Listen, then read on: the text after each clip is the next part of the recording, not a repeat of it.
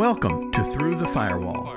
Conversations with Force 3 about the changing world of IT and network security. Welcome to episode 11 of Through the Firewall.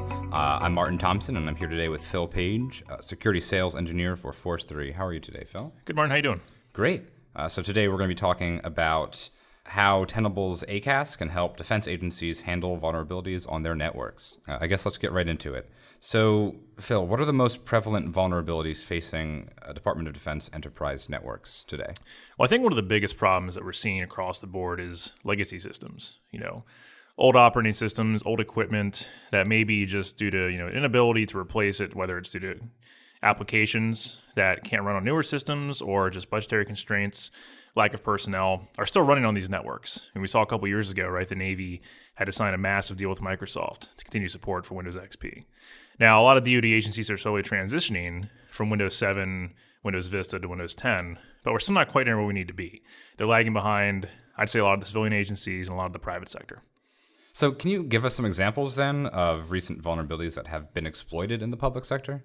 Sure. Now, it's not the United States, but one of the most, you know, imminent examples I can think of recently is the WannaCry ransomware that hit the NIH system in the UK.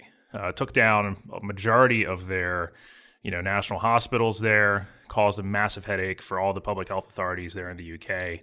Uh, and we see, you know, also it affected hospital systems in the United States. The federal government, more broadly, including the DoD, but also civilian agencies, has quite a large healthcare footprint, whether it's processing medical transactions, whether it's actually providing healthcare through VA hospitals or military hospitals. And I think, uh, you know, a lot of these other hospitals, a lot of these systems run similar legacy systems to these hospitals in the UK and the United States that were attacked. Uh, you know, there's a lot of crossover there. So I think it's a very uh, large concern among a lot of administrators, both you know in the public and the private sector. So, what are the frameworks currently in place to uh, address vulnerabilities and patching? So, the two biggest frameworks that we've seen in the DoD and the civilian side are DISA STIG, which everybody's familiar with, and actually NIST CRM is becoming a lot bigger in the DoD space, specifically for managing vulnerabilities.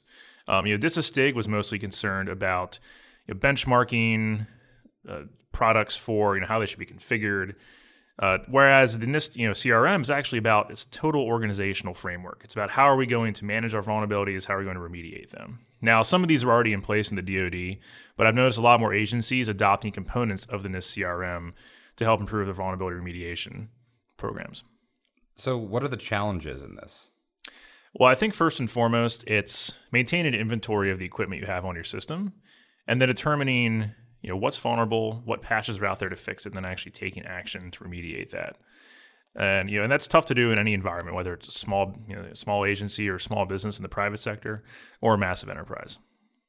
So, in your own words, then, why is vulnerability scanning so important? So that's kind of the foundation of you know what I just talked about, right? So, if you don't know what's running on your network and you don't know what vulnerabilities are on those systems or how they're configured, you don't know how to fix it. You don't know how to minimize your exposure, you know, how to control this risk. So I, I, think that vulnerability scanning really has a place there in automating the discovery of all these different aspects for security administrators. Uh, so tell us, how does the DoD currently handle vulnerability scanning? So a couple years ago, the DoD started up a program called the Assured Compliance Assessment Solution, or ACAS for people who aren't familiar with the acronym means. And to do this, they partnered with a local company called Tenable. Cool. So, can you take us a little bit more in depth about uh, ACAS and what it means for DoD agencies looking to secure their networks? Yeah, so ACAS is really just an enterprise license agreement that enables DoD agencies and military units to get access to Tenable's catalog, several products in their catalog, and then use them on their networks without having to worry about going through product acquisition. Um, so it really streamlines the process of deploying these types of these types of scanners out to the network. And what are the different components in ACAS? So ACAS consists of three main products. The first is Security Center, which is sort of a management server or a management console for the other products in, in the offering.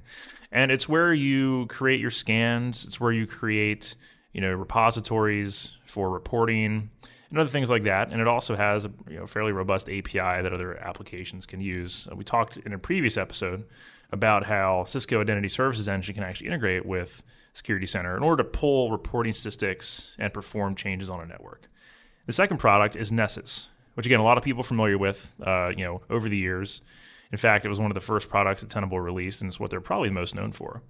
And Nessus is the actual scanning agent. So you can deploy multiple Nessus scanners throughout a network, even air gap networks. And they can perform a scan against different computers and different servers on the network, and they collect results. You know, they can do it can do credentialed scans. For example, I can actually log into a server and perform a scan locally to check how it's configured.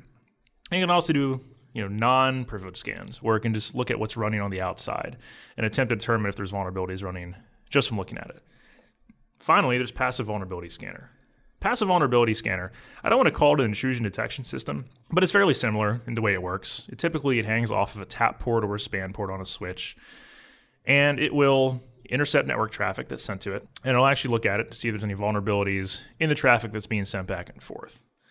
Um, so again, it's a nice tool to use in an environment where maybe you can't perform active scans. People might be worried about how you know, the applications or the appliances in the network might work. PVS is a good alternative there. So three different products. Uh, how do they work together? Why should you use them together? How do they complement each other? Well, again, Security Center is the centralized management solution for all these products. So in that regard, you know, you, you, can really obviously makes it a lot easier if you're using Security Center because you can manage multiple different Nessus scanners and PVS scanners. Um, so I think that that really is, is, the power of Security Center is this centralized management solution uh, versus having to log into all these different Nessus scanners and pull results individually. It also gives you a much more robust view of your network when you run your reports. So instead of just reporting on one network segment, now I can run a report for my entire network or part of my network if I'd like to. How have we seen this solution used by security professionals? Yeah, I mean, earlier on in, in, the discussion, we talked about you know these compliance frameworks and these risk management frameworks, and, and really, you know, first and foremost, obviously, it's meeting those organizational objectives. But more than that, it's actually a very useful tool for benchmarking your own environment and making sure everything's configured properly. It'll actually allow you to audit the configurations of devices and make sure they're compliant with whatever you set up on them. So to that end, it's actually very, very powerful for people before they get hit with a CCRI or any other sort of cybersecurity inspection to make sure that all their systems are configured according to the regulations and according to their organization's framework for controlling and mitigating vulnerabilities. So you touched on this a little bit, but it seems like a pretty uh, core component uh, compliance, DISA compliance. Can you talk a little bit more about how ACAS can help agencies meet that compliance? Absolutely. So again, we talked a little bit before about credentialed scans and how you know it can actually log onto a device and, and query the configuration of the device, whether that's a Cisco switch or a Linux server, or if it's going to use WMI credentials to log into a Windows server. And so to that end, it actually allows us to run an audit report to see how everything is configured relative to a certain benchmark that we've established.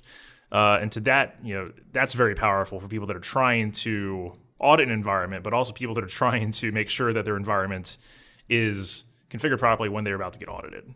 Um, and of course, the big picture is that obviously all of these frameworks were put in place to try to mitigate vulnerabilities, mitigate the attack surface or you know bad guys to get into a network. So the more the easier it is to adhere to these frameworks, the more secure an organization is going to be.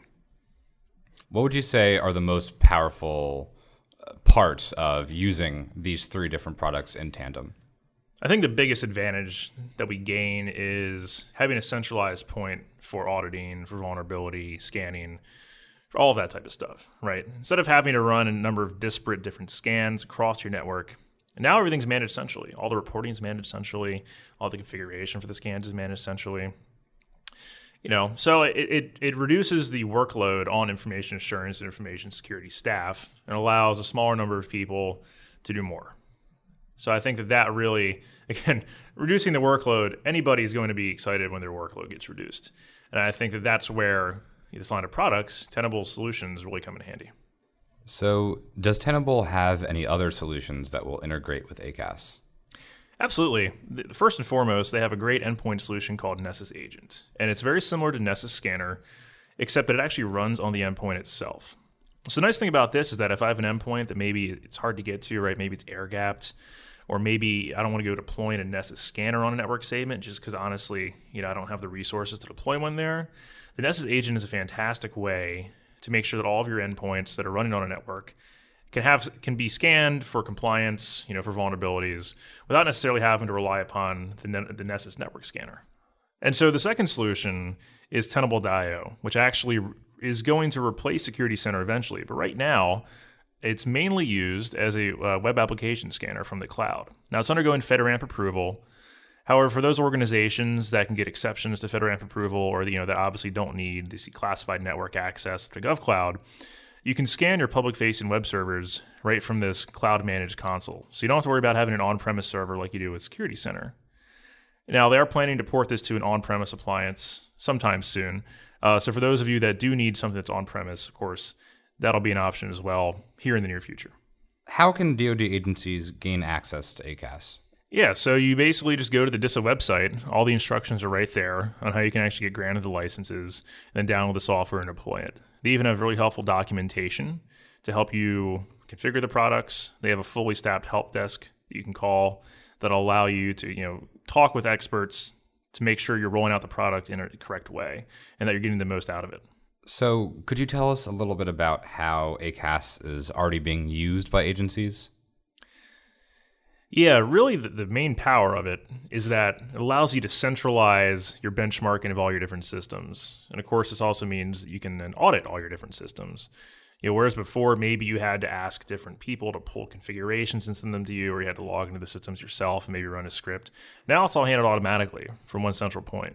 Yeah, so it really reduces not only the red tape involved with trying to get an audit of a system done, and actually a benchmark configuration as well. But again, it reduces the workload on the administrator. So at the end of the day, information assurance and information security teams don't have to run around trying to get a hold of 20 different people to make sure they're getting the information they need.